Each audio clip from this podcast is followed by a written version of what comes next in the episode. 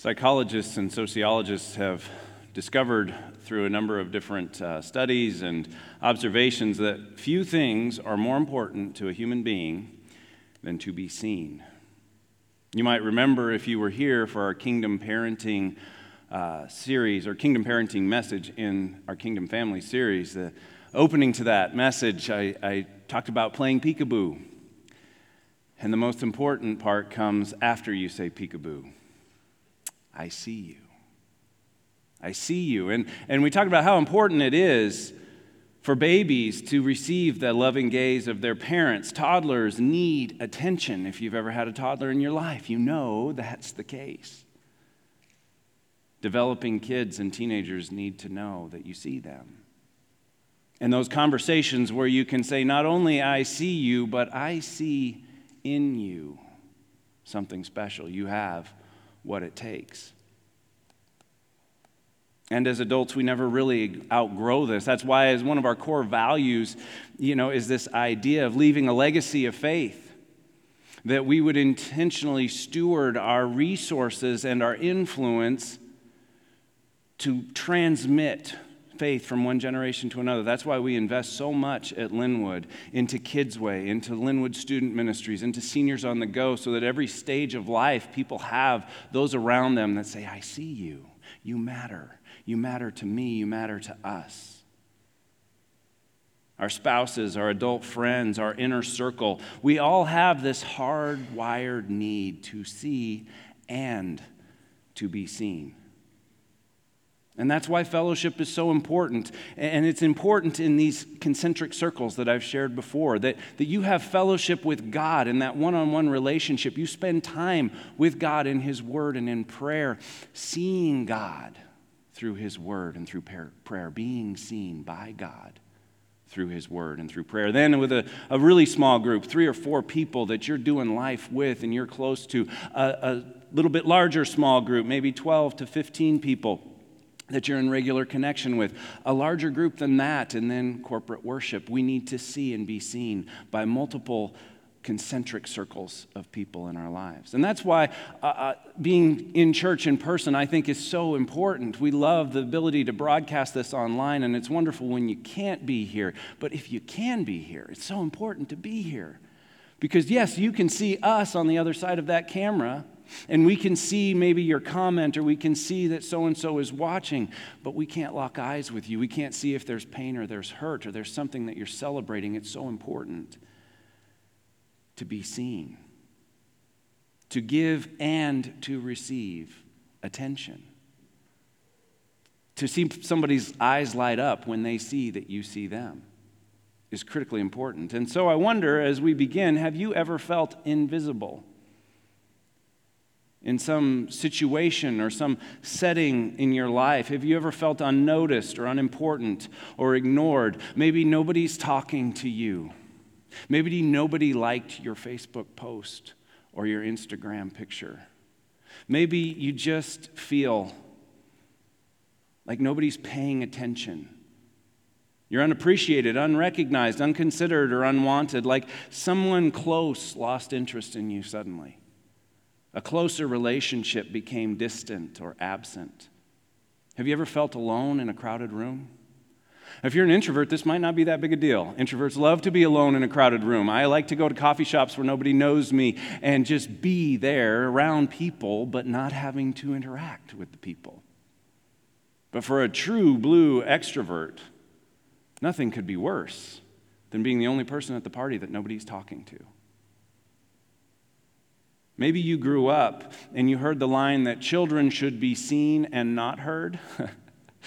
I heard that once or twice. It was mostly tongue in cheek. Mostly. Or maybe you've lost or grown distant with a spouse or a close relationship at some point, and few things are more painful than having had a regular connection with somebody, regularly seeing and being seen and then not having that. It's perhaps the deepest pain we can know. And so now I want to take this one step further and I want to ask have you ever felt that way with God? Have you ever felt that distance from God? Like He was absent, He didn't see you.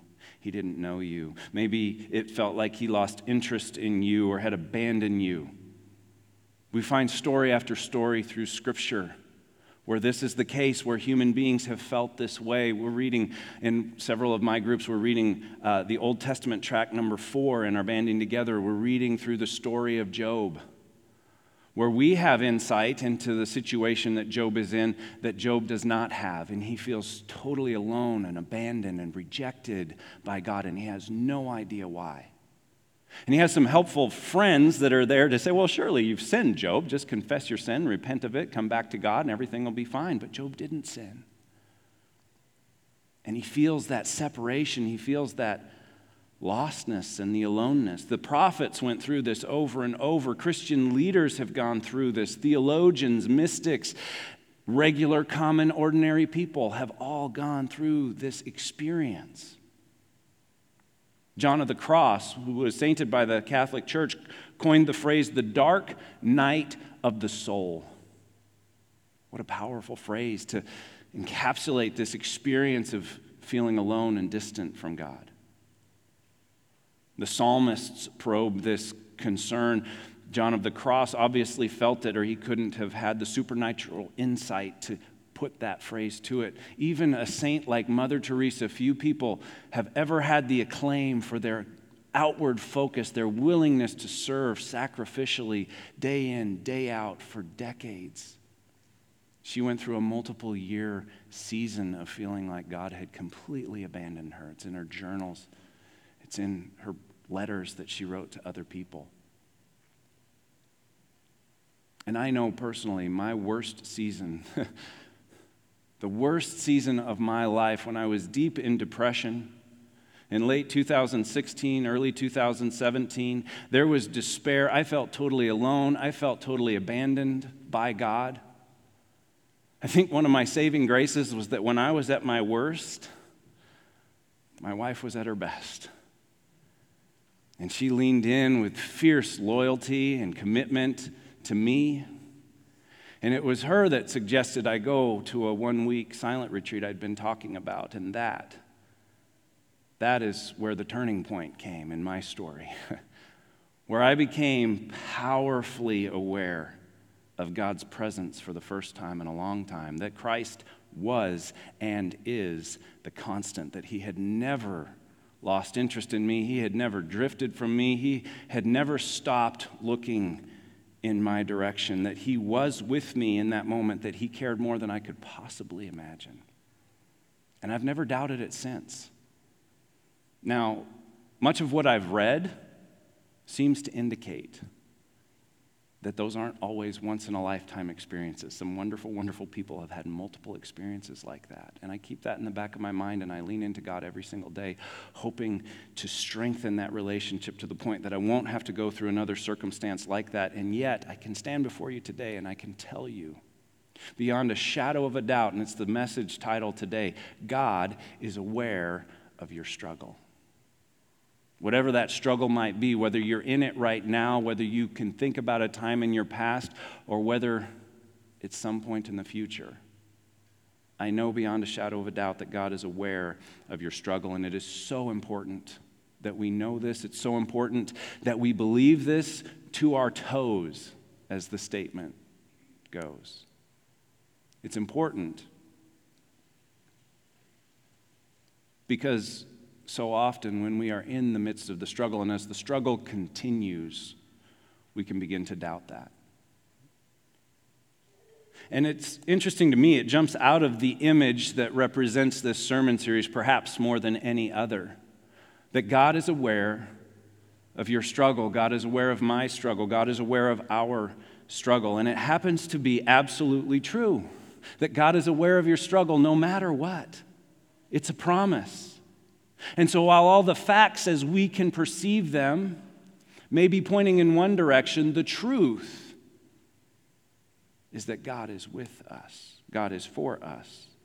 And even if our feelings tell us otherwise, He is there. It's a reality that goes beyond our perceptions and our ability to perceive. It's a truth that stands against the lies that the enemy will tell us. And I can assure you that any time you feel abandoned by God, any time you feel that God is absent, his enemy is at work and a lie is being told, even if it's right now, in this moment, in this season of your life. Now, one of my favorite Old Testament stories, and one of my favorite names of God comes from this story. It's the story of Hagar and the name she gives God El Roi, the God who sees me. It's found in Genesis 16, so if you would like to turn there in your Bible, we're going to be camping out in this story today. We might throw a couple other scriptures in right at the end, but you can open up to this page, page 21, if you need one of our Bibles that are in the seats in front of you. And I would encourage you to follow along. If you own your Bible, you can write some notes in here. There's some cool things that happen. This is a very significant story. And the overall context really gets established in the four chapters that precede it. In Genesis 12, 13, 14, and 15, we get introduced to a guy that we come to know as Abraham. And in chapter 12, God basically says to Abraham, Get up and go to a land that I'll show you. I'm not even going to tell you what it is. Just get up and go. And Abraham did something crazy. He got up and went. There was no real reason to do this. He had land, he had property, he had servants, he had establishment in the place that he was. But God says, Go, leave that behind. Go to a place that I'll show you. And Abraham gets up and goes. And God promises that he will make Abraham into a great nation, that he will bless him, and that Abraham will be a blessing. In fact, so much so that all the peoples of all the world will be blessed through him. All nations will be blessed through him. And so Abraham goes. And if you read through all that, and I encourage you to do so if you haven't recently, he, there's this episode in Egypt, which is very fascinating, and I'm not going to get into because we'll preach a different sermon than the one I have prepared. He gets separated from his nephew Lot. Then he has to go and rescue Lot. Like, there's all kinds of drama. This is pretty good stuff. You can make Hollywood movies out of this stuff. And right before Genesis 15, he has an encounter with this priest of God Most High, the priest of Salem, a guy named Melchizedek. Where's Salem? Well, Salem is Jerusalem, and Melchizedek is the high priest, the priest of God Most High. This is basically Jesus visiting Abraham in the Old Testament, thousands of years before his death on a cross. And Abraham does something very fascinating. He tithes to Jesus, he gives a tenth of all the spoils. And this is a, there's just so much that's going. This is all rich, rich, rich stuff. You should read your Bible. It's fascinating stuff. And there's a new covenant renewed in Genesis 15. God re- revisits Abraham.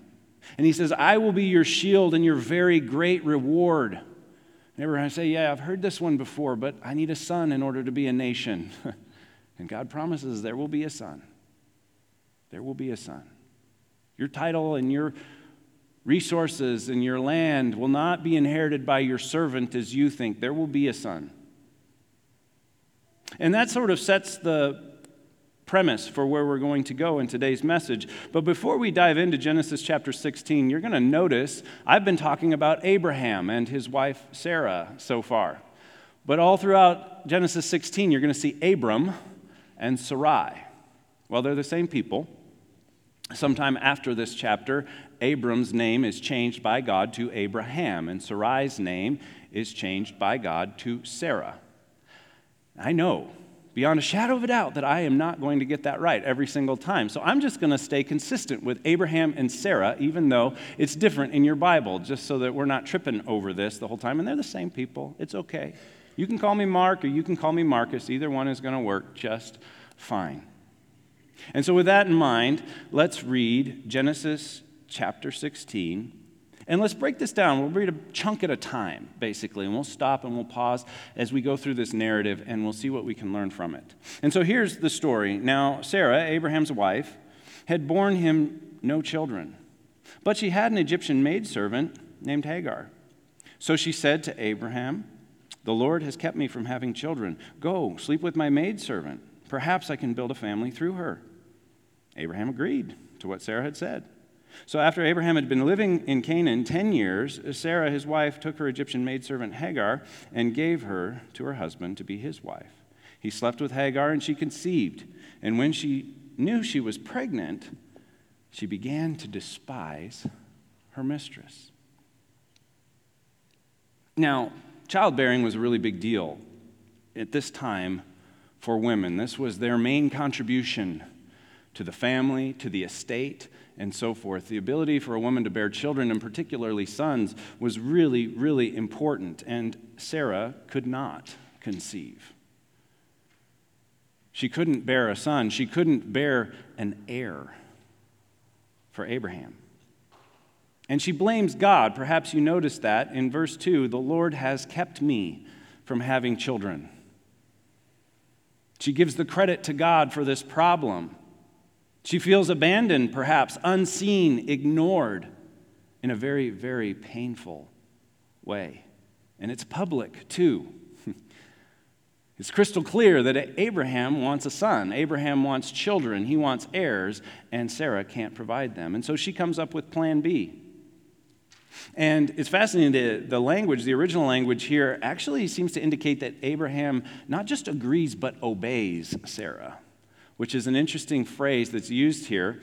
And I wonder if some of the hurt that Sarah feels very soon isn't because Abraham agreed a little too quickly.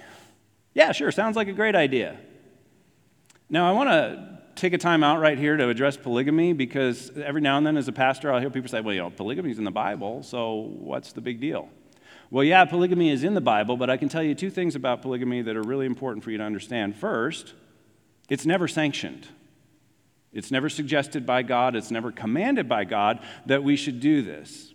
It's discouraged a number of times very strongly. And the second thing you need to know about polygamy or having multiple wives is that it is always a mess. There is never once that somebody goes into the practice of polygamy that it doesn't turn out very, very poorly and introduce all kinds of strife and all kinds of dysfunction in a family. And that should come as no surprise. And so, this is a good time to reiterate that marriage, from the biblical sense, is one man, one woman for life. One man, one woman for life. Not one man and multiple women, not any other combination. One man, one woman for life. And we see that here, and we see the mess that comes from trying to do this in their own way. And so in verse 4, we read that Abraham went through with this. And he slept with Hagar, and she conceived, which had to hurt Sarah even more because that makes it crystal clear the problem is not with Sarah. I'm sorry, the problem was not with Abraham. The problem was with Sarah because Abraham was able to conceive through another. And surprise, surprise, Hagar comes to despise Sarah. The English Standard Version says that she looks with contempt. Other translations say she looks down on Sarah. And tries to elevate herself above Sarah, above her mistress, above the one who is in charge for her. And that is, interestingly enough, that's Hagar's part in this. Don't lose sight of that. Hagar did have a part to play in this tension unfolding. Let's pick up and see what happens next. Then Sarah says to Abraham, You are responsible for the wrong I am suffering. Now, I can't draw a straight line between what she says in the first paragraph to what she says here, but nonetheless, I put my servant in your arms, and now that she knows she's pregnant, she despises me. May the Lord judge between you and me. Well, Abraham's not really having it. He says, Your servant is in your hands. Do with her whatever you think is best. Then Sarah mistreated Hagar, so she fled from her. Now, we could see this conflict coming even without the tail end of verse 4.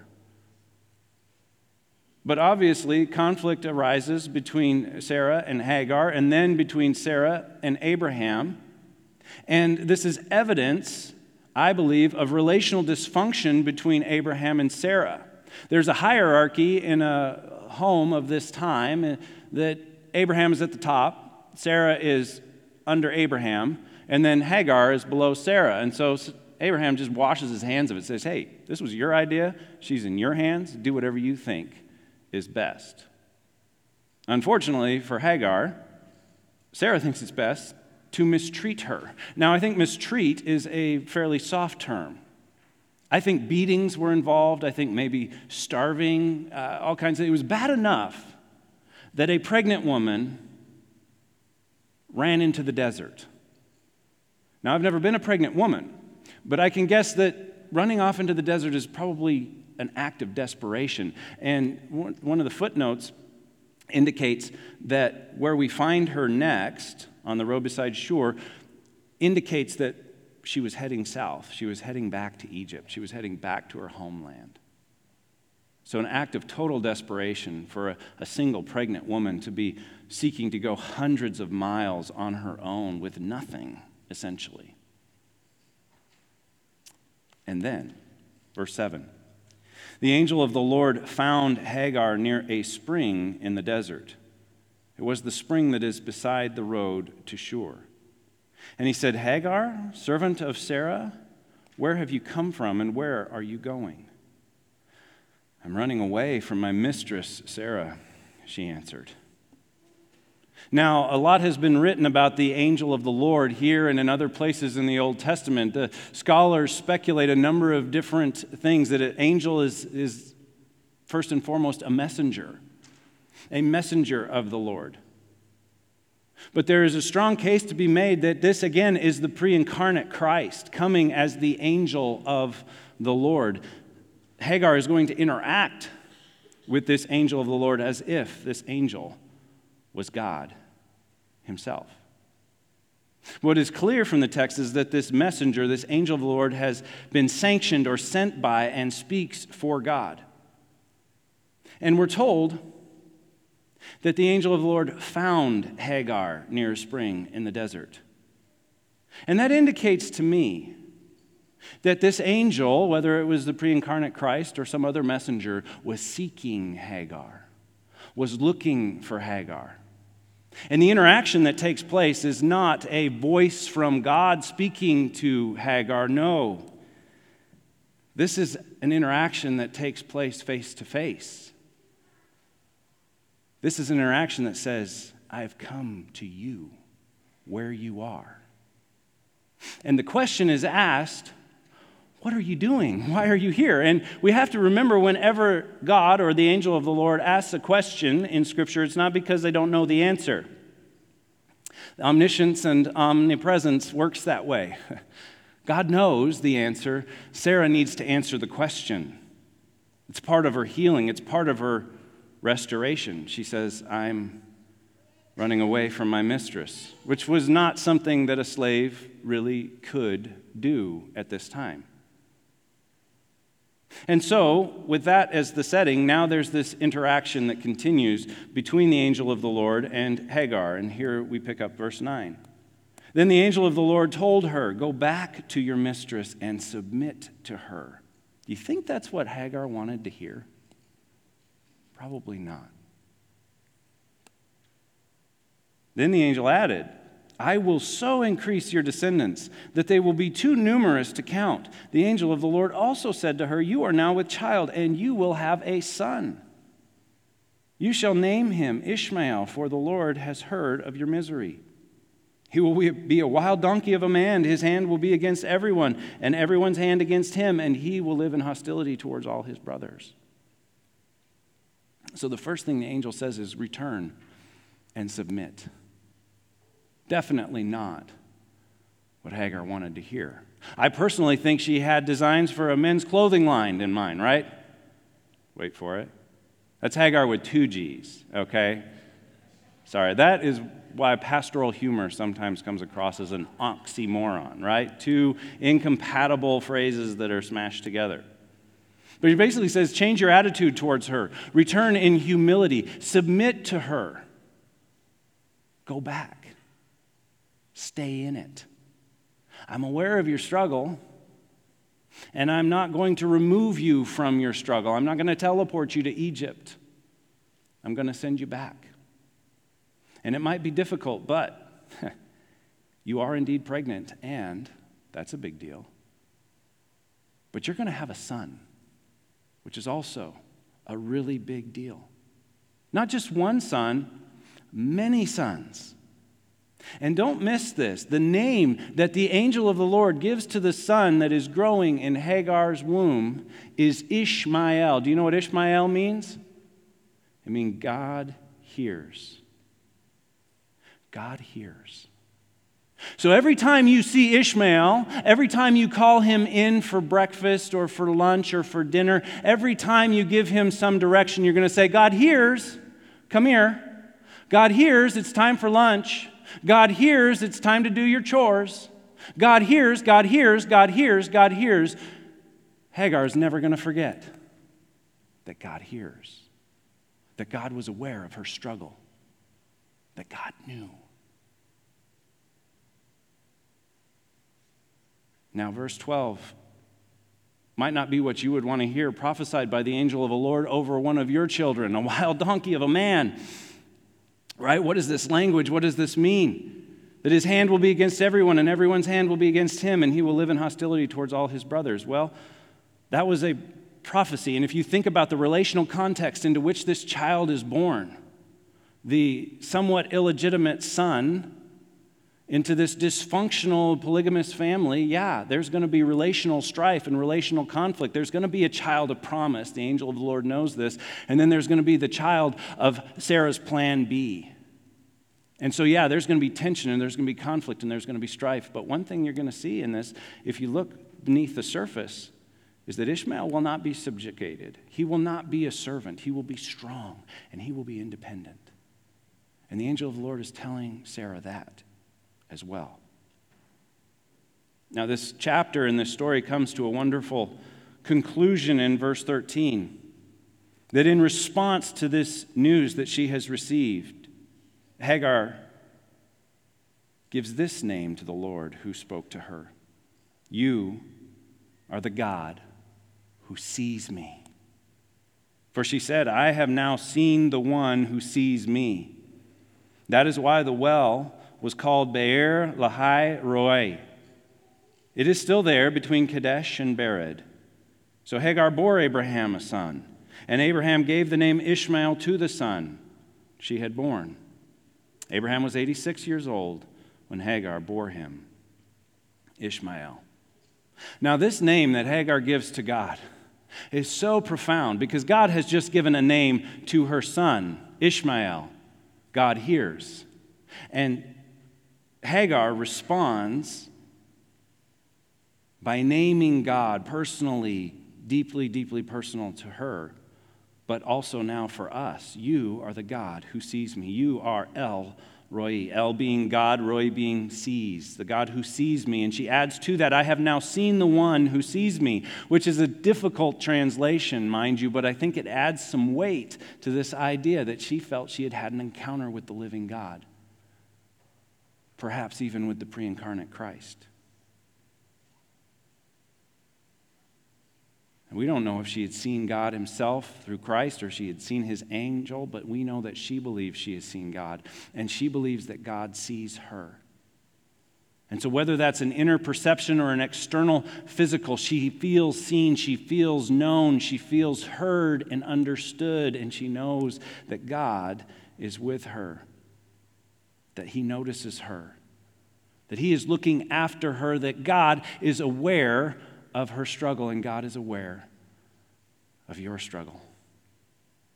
In fact, that's our bottom line from this story. If we distill this all down into three concise statements, God is always seeing you. God always sees you. God always hears you. God is always with you, no matter what no matter what.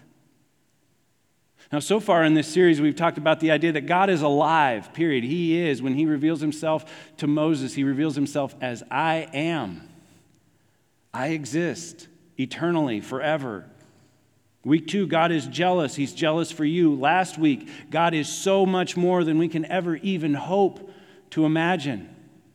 And so, to bring that into our bottom line for this week, that living, jealous for you so much more God is the God who sees you, is the God who hears you, is the God who is with you always.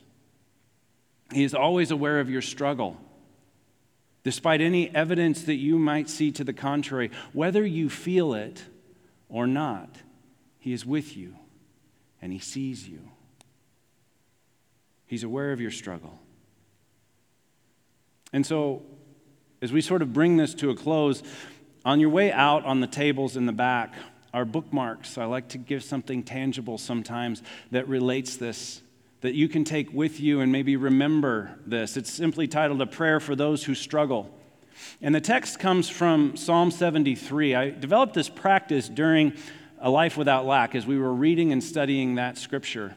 I started putting a passage of Scripture in my phone at a time, and I have it set to remind me of that passage of Scripture every morning at 6:30 a.m. so that I get a little buzz and I open it up and I read that. And I sometimes have it for four or five or six weeks. Sometimes somebody will come to mind that I'm going to send that to to encourage them. And this, Psalm 73, verses 23 through 26, has been the passage on my phone for about the last month. And it simply says, Nevertheless, I am continually with you, speaking to God. You hold my right hand, you guide me with your counsel, and afterward you will receive me to glory. Whom have I in heaven but you? And there is nothing on earth I desire besides you. My flesh and my heart may fail, but God is the strength of my heart and my portion forever. I hope you'll pick one of these up on your way out. If you know somebody who's in the throes of a struggle right now, I hope you'll pick one up for them and give that to them. You see, Jesus didn't promise we wouldn't have struggles, He promised He would be with us. In fact, the last words out of His mouth in the Gospel of Matthew, He says, Surely I will be with you always, even to the end of the age. Is he ever not there? No. He's always there. And before that, when he was with his disciples, and he was teaching them about the Holy Spirit who would be coming, he actually promised that we would go through difficult times. He actually promised that we would have struggles and trials. And he's been teaching them about the Holy Spirit, and he summarizes all this or brings it to a close in John 16 33. He says, I have told you these things so that in me you may have peace. Not the absence of conflict, but the presence of God in the midst of conflict. In this world you will have trouble, but take heart, take courage. I have overcome the world, and I will be with you. You see, this world is not all there is, eternity is so much more. And yet, He has promised He will be with us every step of the way. And so, our response is to reach out and to hold on, to take courage. I want to encourage you today, if this message is hitting home, if, if there's a struggle in your life, and maybe even a struggle where you have felt like God was absent, and I want to encourage you to come down to an altar. If you come to these middle ones, somebody will come and put a hand on your shoulder. There might be more people than the pastoral staff can get to. So if you see somebody down here and you're willing to come put a hand on their shoulder and pray with them and to pray for them, then I encourage you to do that. If you would like to pray alone, go to the outside altars and have that moment. Maybe you want to come and intercede for somebody who you know is going through a difficult time. And you want to come to the altar for them as a tangible expression that you're with them, that you're for them. And I want to encourage you to do that. And take this moment, not only to respond to God in worship, but to respond to God at an altar, to make an altar where you're seated, or if you're joining us online, to really reach out to God and to declare beyond a shadow of a doubt that He's with you, that He's aware of your struggle, that He knows, that He sees you, that He hears you, and He's with you. Will you pray with me? Heavenly Father, we're so thankful for this promise and we're so thankful for the truth behind this promise. We're so thankful that you always see us. We're so thankful that you always hear us. We're so thankful that you're always with us. Forgive us for the times that we've doubted. Forgive us for the times that we've come to the conclusion that you were not with us, that you did not see us, that you did not hear us. Help us to reach out to you. Help us to go to those who we know are struggling and to bring Jesus to them, to be your hands and your feet, to sit with someone who's grieving, to weep with those who weep, to mourn with those who mourn. Whatever our response is in these moments, Lord, help us to make it, to take a step. A step towards you, a step with you in faith. It's in Jesus' name we pray. Amen.